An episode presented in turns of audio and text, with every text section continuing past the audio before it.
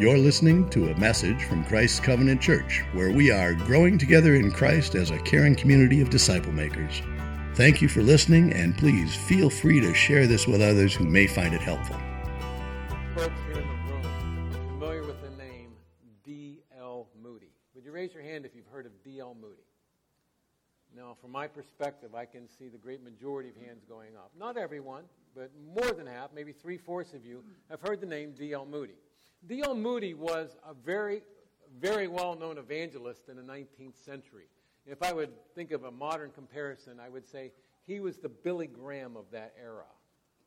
Um, I was doing a little research on the life of ministry of D.L. Moody and uh, discovered an amazing statistic that he had the privilege of preaching the gospel to, are you ready for this? To more than 100 million people. Now, friends, remember, this is the 1800s, the 19th century. This is before television, this is before radio, this is before the internet, this is before microphones. and he preached the gospel to more than 100 million people across these United States as well as in Europe. Many evangelicals have heard the name D.L. Moody. Another question how many of you have heard the name Edward Kimball? Edward Kimball. Wow, a few, but very few, less than a handful.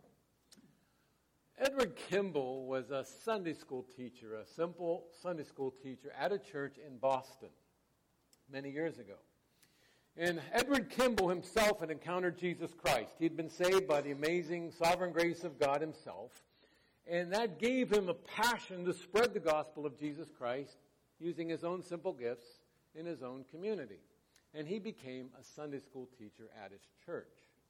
And he had the interesting privilege of teaching a group of teenage boys. Don't you admire those who serve in capacities like that? Well, Edward Kimball was a, the senior high boy Sunday school teacher at his church in Boston. And as I read about him, what little we know, I was encouraged to find out that he recognized the fact that his ministry to these boys went outside the classroom. He served them not only when they got together for Sunday school, um, but he would pray for them and minister to them during the week as well. And there was this one 17 year old boy in his class that worked, I assume, part time in a shoe store there in Boston. Um, and so one Saturday, he went to that shoe store and looked up this 17 year old boy and pressed upon him again his need to be saved, his need for Jesus Christ. And that 17 year old boy was saved. And we know him today as D.L. Moody. That was Dwight Lyman Moody, D.L. Moody. That 17 year old boy working in a shoe store in Boston that was saved by God's grace through the ministry of this almost unknown Sunday school teacher, Edward Kimball. So, Sunday school teachers, parents, grandparents, take heart. Take heart. You never know how God might use you. A simple man sharing the gospel to a man who, in turn, had the privilege of preaching the gospel to millions of people. Join me, please, in the Gospel of John, chapter 1. The Gospel of John, chapter 1. As we read this passage today, we're going to pay attention particularly to two short phrases. If you leave this room today forgetting 90% of what I say, I hope you remember more than that. But if you forget 90%, I hope you remember these two phrases Follow me, come and see. Follow me, come and see. Last Sunday, Pastor Marc faithfully led us through John chapter 1, verses 35 to 42. Many of you were here, not all of us were. But you may recall, if you were here, as Pastor Marc preached that passage, that John the Baptist, that's not the John that wrote the Gospel of John, that's another John. John the Baptist was a forerunner of Jesus Christ. He was preparing the way. And so, even before Jesus began his public ministry, John the Baptist would go through Judea calling people to repent of their sins and turn to God. One day, as John the Baptist was down by the river with some of his disciples, some of the men he was mentoring, he saw Jesus Christ coming by. And you may recall in this passage in John chapter 1, verse 29, and it's repeated a little bit later in the 30s, how when John the Baptist saw Jesus coming by, he said to his men, his disciples, the guys he was mentoring, he said, Look, the Lamb of God, the Lamb that God Himself has provided, drawing attention of His men away from Himself and toward the Lamb of God, toward Jesus Christ. At least two of those men in John's group listened to what John said, left their followership of John the Baptist, and started tagging along behind Jesus until Jesus turned and said, What are you looking for? And they, they wanted to spend time with him. And he said to them, Come and see. Come and see Andrew and John.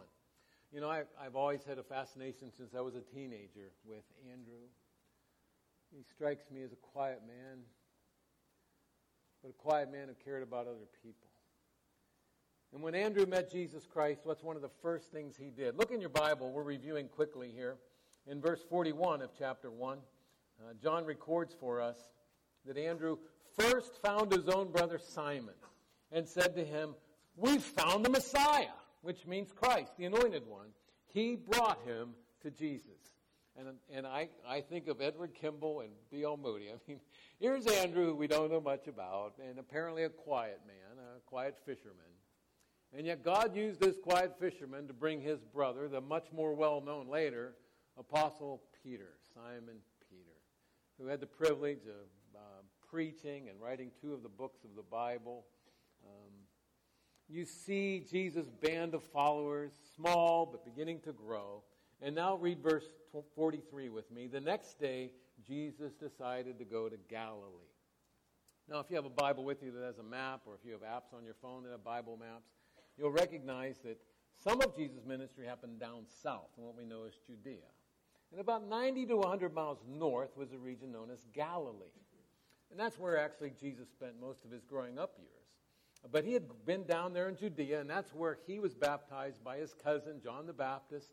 And that's where he met Andrew and, and, and uh, Philip and John. And he says to these men, We're going up to Galilee. Now, that would have taken a while. That's 90 to 100 miles. And normally, what they did is they went down to the river valley. They went down to the Jordan River Valley and they'd head north and then cut back in to the west into Galilee to the lake and the towns that surrounded it. And so, these men that had gone down to Judea to hear John preach and to hear and learn from him, uh, they were actually Galileans. And so, Jesus talked to them, said, Boys, let's, let's go home. Let's go up to Galilee, and I want you to come with me. And so these men left with Jesus and went north. Jesus meets another man. Here's going to be a fourth person who follows Jesus Christ. Look at verse 43 again. He, that would be Jesus, found Philip and said to him, Follow me.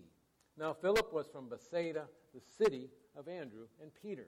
Who's Philip? What do we know about Philip? Not a whole lot, do we? He's obviously a Jew. He's obviously Hebrew, but he had a Greek name. That wasn't uncommon up in Galilee. Galilee was pretty heavily influenced by the Gentile culture. And so, even though Philip was Jewish, he had a Greek name. By the way, if you're a horse lover, that's what Philip means lover of horses. And he probably knew Andrew and Peter from their hometown connections. This verse is so simple, but folks, I want us to just stop for a minute and enjoy the flavor, the aroma of this verse. He found Philip. Let's just stop and think about that for a while. He found Philip. Isn't that good news? Isn't, isn't that good news? Why, why did Jesus come? I mean, Jesus lived in all eternity past in the glory perfect place of heaven itself with the Father and the Spirit, and yet he came to this fallen planet. Why did he come now, the Bible gives several answers to that question, but one of them is fairly well known. I'm guessing some of you could finish this verse with me. It's from the Gospel of Luke, chapter 19, when Jesus was at Zacchaeus' house.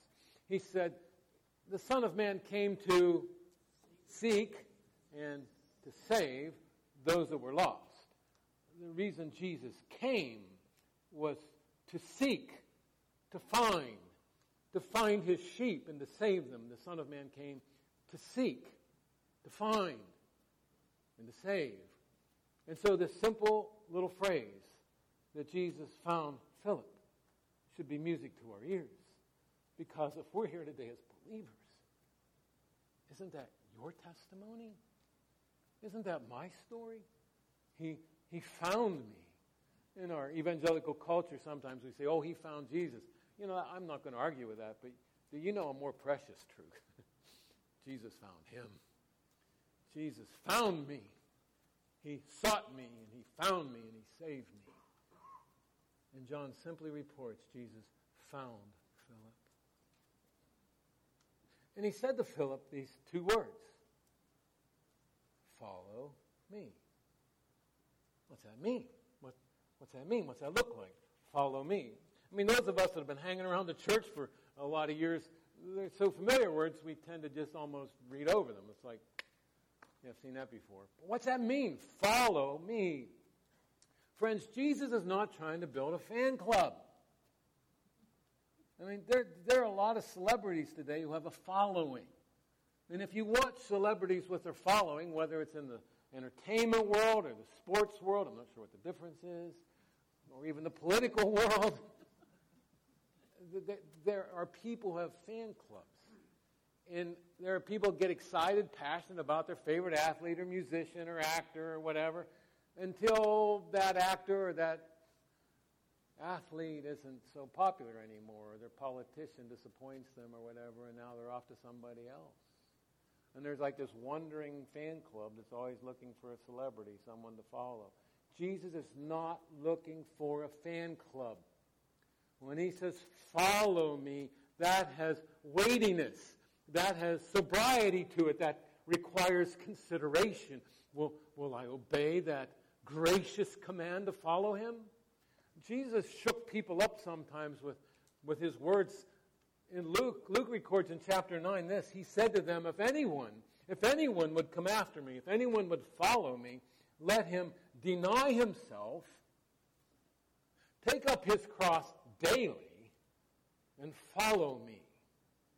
And Jesus paints a picture here that if you want to be my disciple, if you want to be my follower, you need to be all in all the time. You need to be all in all the time. He doesn't want hangers on. He doesn't want fans. He wants committed followers. He says you're going to have to deny yourself. Do you know what that means? That means you say goodbye to your old life. You look at your BC life, as it were. If you could stand and look at your own life before Christ and you say, goodbye. I'm not living that way anymore. I'm not letting my old passions pull my strings anymore. I'm not going to follow my old ways anymore. Goodbye, self. Goodbye, self. Take up your cross, the symbol of death. I'm dead to my old way of life. Friends, when we have baptisms here, isn't that what we're symbolizing? Isn't that what we're visualizing? Have you been to any of our baptisms? Where we take that person who's professing faith in Jesus Christ and we put them under the water. It, it looks like we're burying them. That's quite intentional. It looks like we're burying them. And in that burial in the water, as it were, that symbolic burial, we're, we're saying, he's saying, she's saying, I'm dead. I'm, I'm dead to my old way of life. I am denying myself. I'm saying, goodbye, self. No longer am I going to live for that, for that one, those things any longer.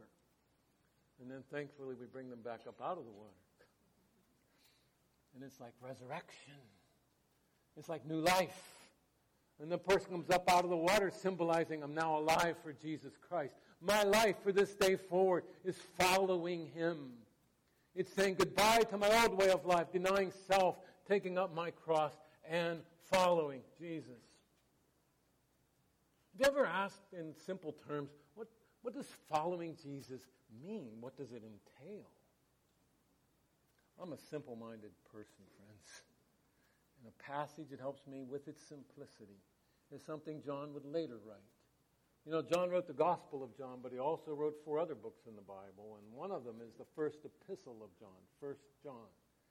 And in chapter 2, John writes this. It's kind of astonishing. I'll, I'll tell you what, I'll read it and then I'll explain it briefly. John will later write, By this we know that we have come to know him, if we keep his commandments. Whoever says, Oh, I know him, but does not keep his commandments, I'm reading from the Bible, friends, is a liar. And the truth is not in him. But whoever keeps his word, in him truly the love of God is perfected, is completed. And John would later write these astonishing words that followership of Jesus Christ means this you listen, you obey. You listen, you obey. King Jesus calls us to this. We listen, we obey. If we say, oh, I'm a follower of Jesus Christ, but we're not obeying, we're not telling the truth. If, you remember as kids playing Follow the Leader? Do you remember as kids playing Follow the Leader? In these days of video games, do people not play Follow the Leader anymore? okay, I'll explain Follow the Leader. no, you have a leader, and you have to do what the leader does, right? And kids get this. I mean, my grandkids get this. They're young. You know, follow the leader. You have to do what the leader does. Well, John goes on in this passage, and he says this By this we may know that we're in him. Whoever says he abides in him ought to walk in the same way in which he walked. In other words, we not only listen and obey, but we look and reflect. We look at Jesus Christ, we look at his value, his priorities, what mattered to him, what he did, and we say that should be mirrored in my life. I, I want, I need to follow in his steps, like follow the leader. Jesus says, let's go this way. And if you're going that way and say, oh, I'm following Jesus, but you're going the opposite direction, it should be obvious you're not telling the truth. Following Jesus means you, you follow Jesus. It means you go where he goes. You do what he does. You, you reflect him in your life. His values are your values. His priorities are, are your priorities. What he's passionate about, you're passionate about. So you listen and obey. You look and follow. Jesus says, Follow me to Philip. You know, when you think about what following Jesus actually entails, you might even pause and say, Whoa, like, I didn't realize it was that serious. All in, all the time? I mean, who would ever obey that gracious command? Who would ever have the courage, the guts, the oomph to say, okay, I'll follow you, Jesus. I'll die to myself. I'll be all in. How did Jesus ever gather any followers with followership described like that? You know, in a few months we're going to get to John 10. And in John 10, Jesus gives us this encouraging reminder. He said, My sheep hear my voice, and they follow. And in God's sovereign grace, He gives some people ears to hear. They hear His voice, and they follow. And clearly in this passage, as simple as this little short verse is, Philip had ears to hear. And when Jesus said, Follow me, Philip, he did. So now what's Philip going to do? What's this new Christ follower going to do? Look at verse 45. Philip found Nathanael and said to him, We have found him of whom Moses in the law and also the prophets wrote, Jesus of Nazareth, the son of Joseph. So here's this new believer, this new follower of Jesus Christ, and one of the first things he wants to do is to go tell his friend. He wants to go find Nathanael and tell him. And can you picture this in your mind? Here, Philip goes and he finds his friend Nathanael, and he's, he says, Nate, he says, we found him. We found him, Nate. You know all those Bible studies we had? That would be the Old Testament for them. Remember all those Bible studies we had about the prophet greater than Moses? The king greater than David? The, the serpent crusher? Remember all those, Nate? Remember all those things we read in the Bible about the Messiah? We found them. We, we found them, Nathaniel. We found them. We found the Messiah. You, you hear the passion in his pleas, his call to Nathaniel. We found him. We found him. Jesus of Nazareth. that's a little bit of a downer. But did, did you notice how Nathaniel responds? Look at verse 46. Nathanael said to him, Can anything good come out of Nazareth? Now, now that might sound like he's dissing a nearby town. I mean, Nathanael was from the town of Cana, Cana, which is just about eight miles from uh, Nazareth.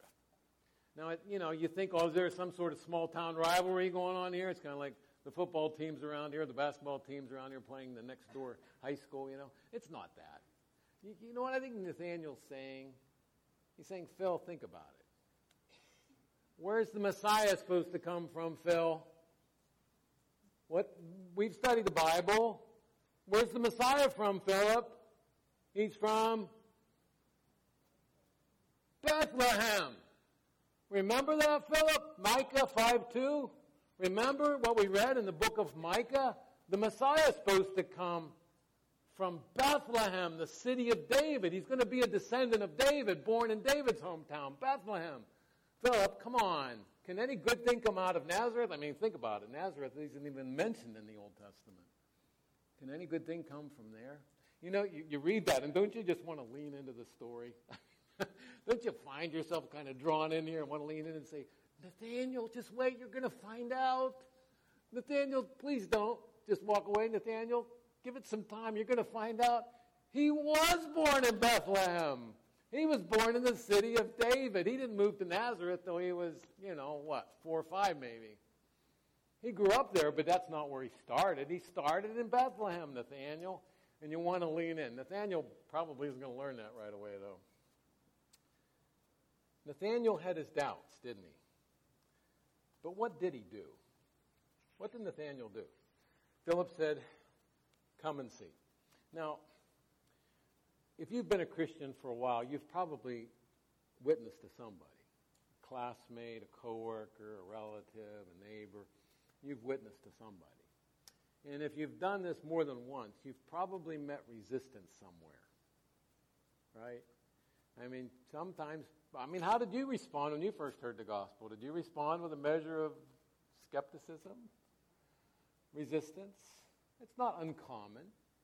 But you know, sometimes if we're telling our non Christian friends, classmates, coworkers, relatives, if we're telling them about Jesus Christ and they push back, uh, sometimes our tendency is to just quit. Well, I guess they don't want to hear it, you know, and you just don't say anything else. Or you might even get argumentative. I was recollecting as I was preparing this sermon of my ugly attitude as a teenager. The Lord had saved me as a boy, and He placed in my heart a zeal without knowledge, I think, a zeal without grace, maybe I should say. And I remember one time witnessing to this girl in my sophomore class in high school. And boy, I was, I was pounding the gospel. and she just refused to believe. And I can distinctly remember looking at this gal and saying, How could you be so stupid? It's right there in the book. How could you be so stupid? How to win friends for Jesus.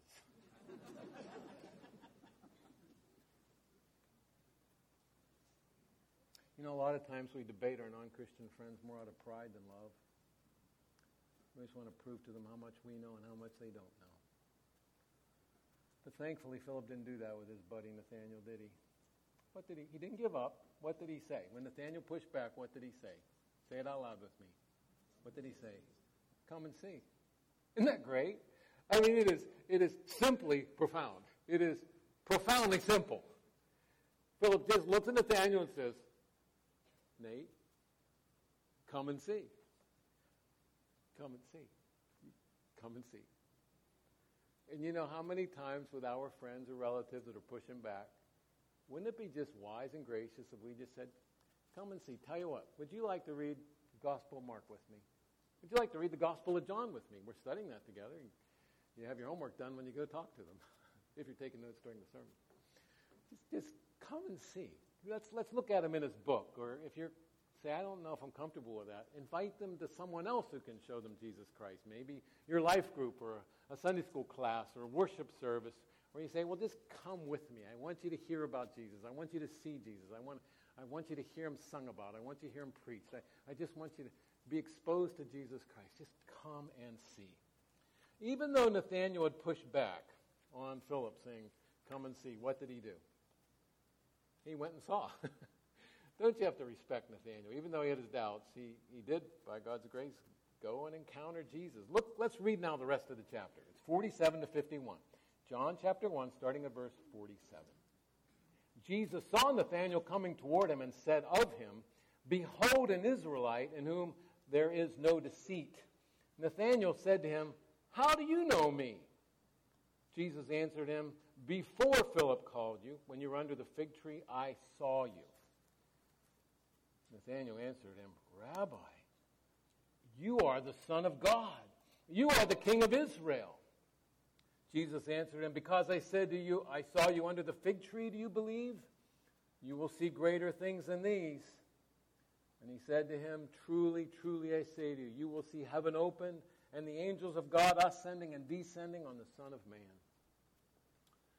So Jesus sees Nathanael coming toward him, and he makes this comment about Nathanael. He says, Look, here's an Israelite in whom there's no deceit. We would say in our culture, our vernacular, something like, Here's an honest man.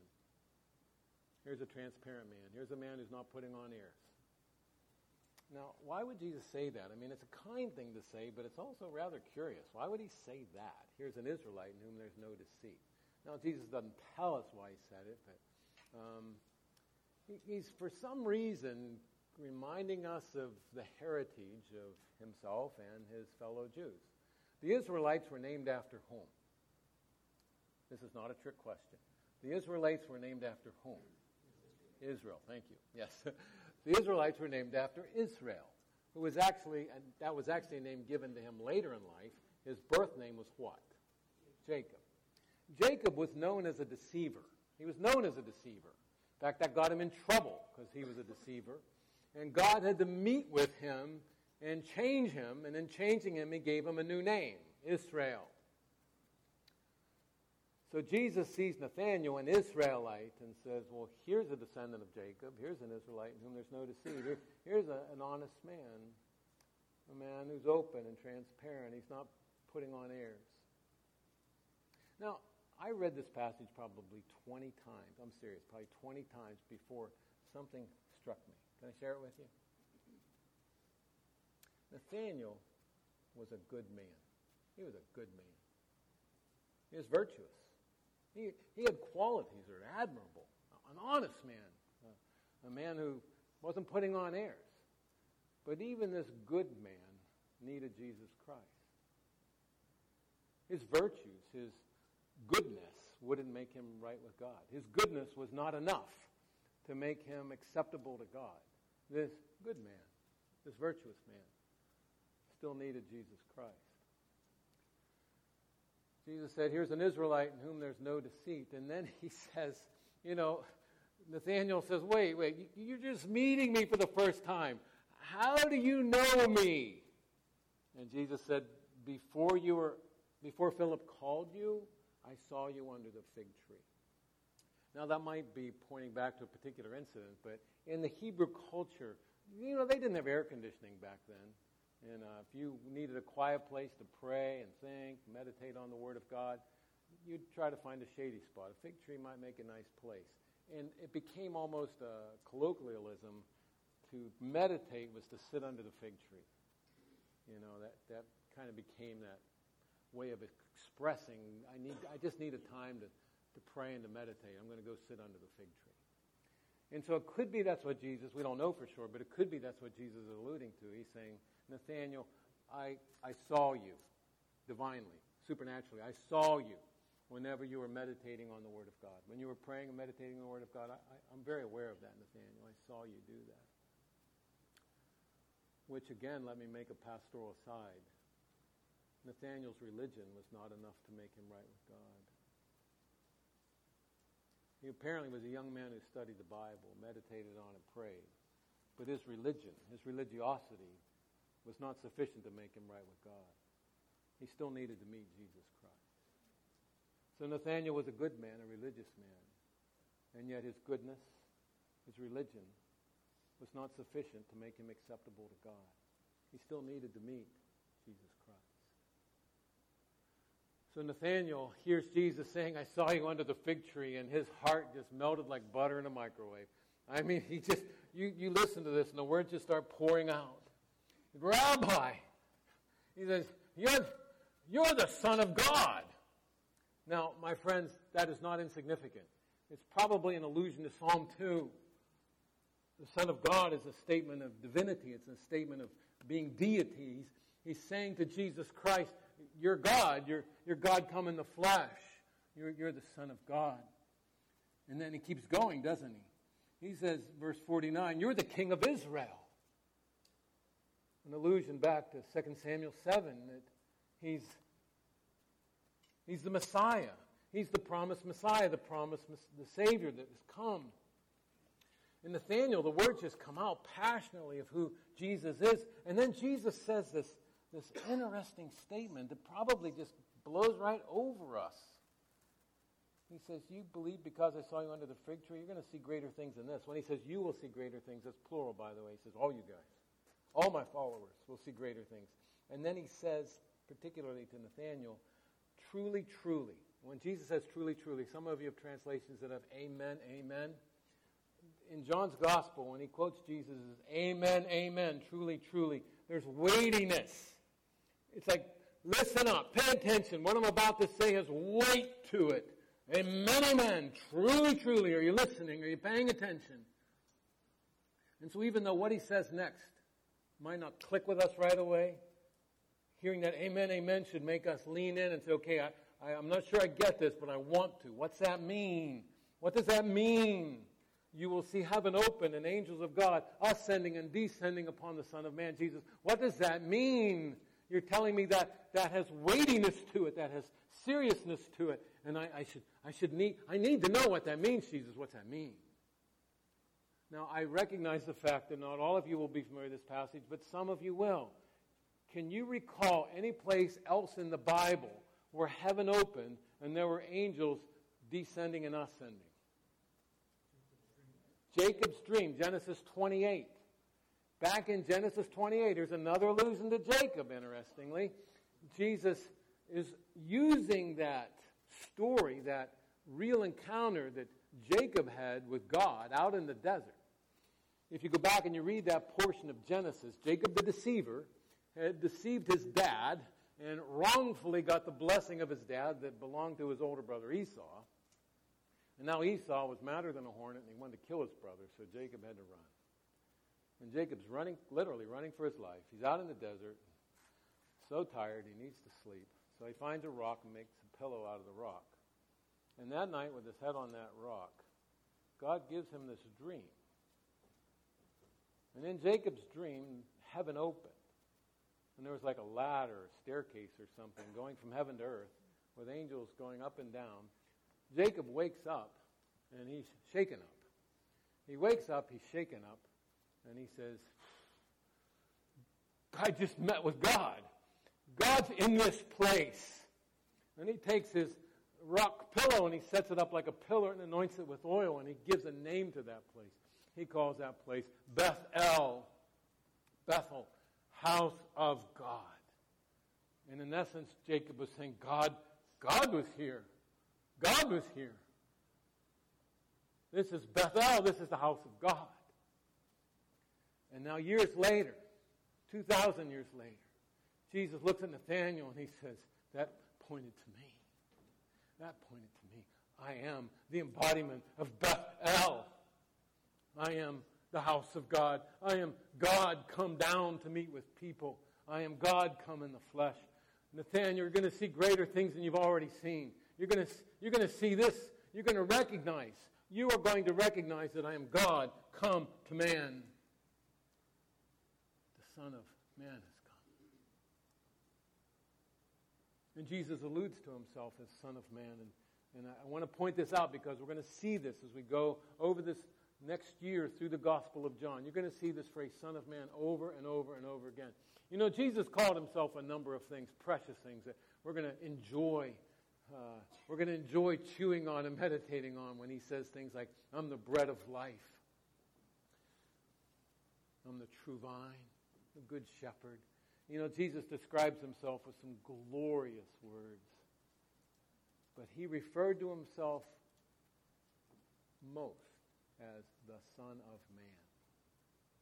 And we read that with our Western ears and we kind of shrug our shoulders like that doesn't, that's not that important. Oh, wait a minute. Let's stop. Let's think. What's he mean?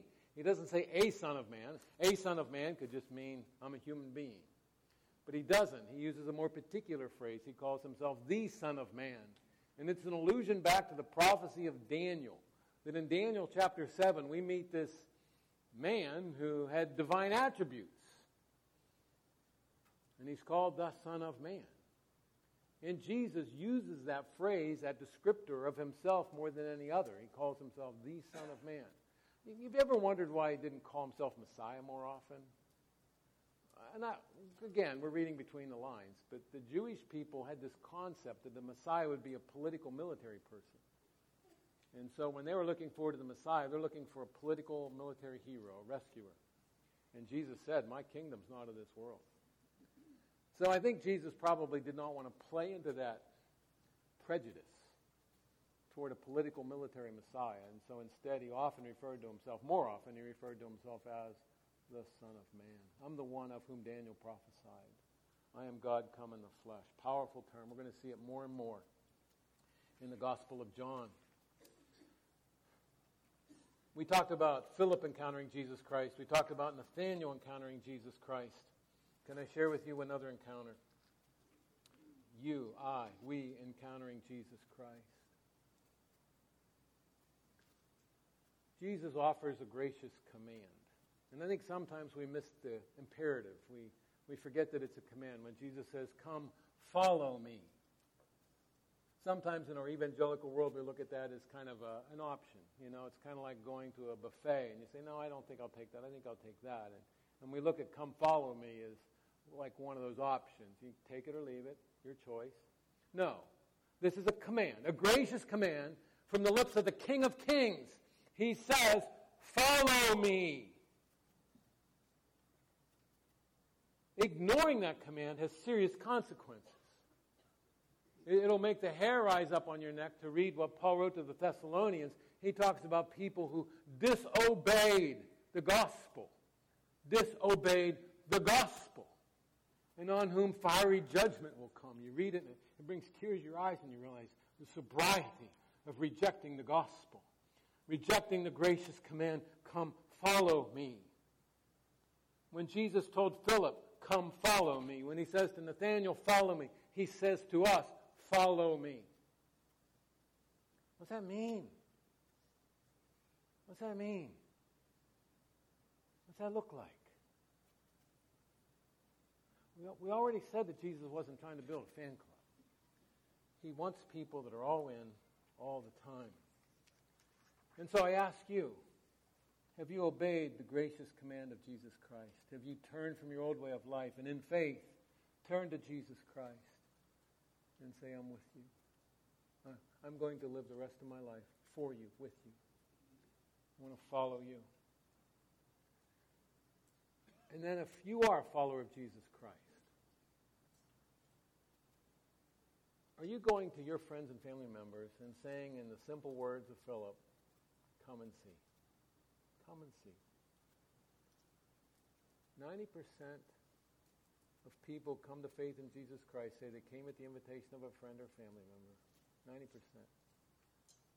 That makes you and me evangelists. We're all out there telling our friends and family members, you got to come see. You got to come see Jesus. Can I introduce you to Jesus Christ? Come. Look at him with me, study him with me, see him, believe in him, follow him. Are we intentional in telling our children and grandchildren? And as a grandpa, I think about this. As a dad, I think about this. As a pastor, I think about this. It, it is easy for us to naively assume because there are good kids growing up among us that they're okay with God. Good kids. Praise God for his grace to you kids, keeping you from where your heart would take you, apart from the intervention of your parents, grandparents, pastors, Sunday school teachers. Good kids need Jesus Christ. Religious kids need Jesus Christ. Are we intentional as Sunday school teachers, as parents, as grandparents, looking at the kids and with passion saying, come and see. Come and follow Jesus. Join me, son. Join me, daughter.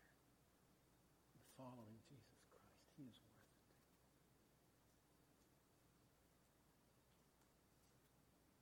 Your friends family members, your classmates, your coworkers, come and see. Some of you are here today and you've not obeyed Jesus' gracious command to follow me. I'm going to ask you today, today, today, to put your faith in Jesus Christ. There was no reason to wait. You don't know if you're going to be alive tomorrow. Today is the day of salvation. But today you hear the gracious command of Jesus Christ. Follow me. And today you say goodbye to yourself. You take up your cross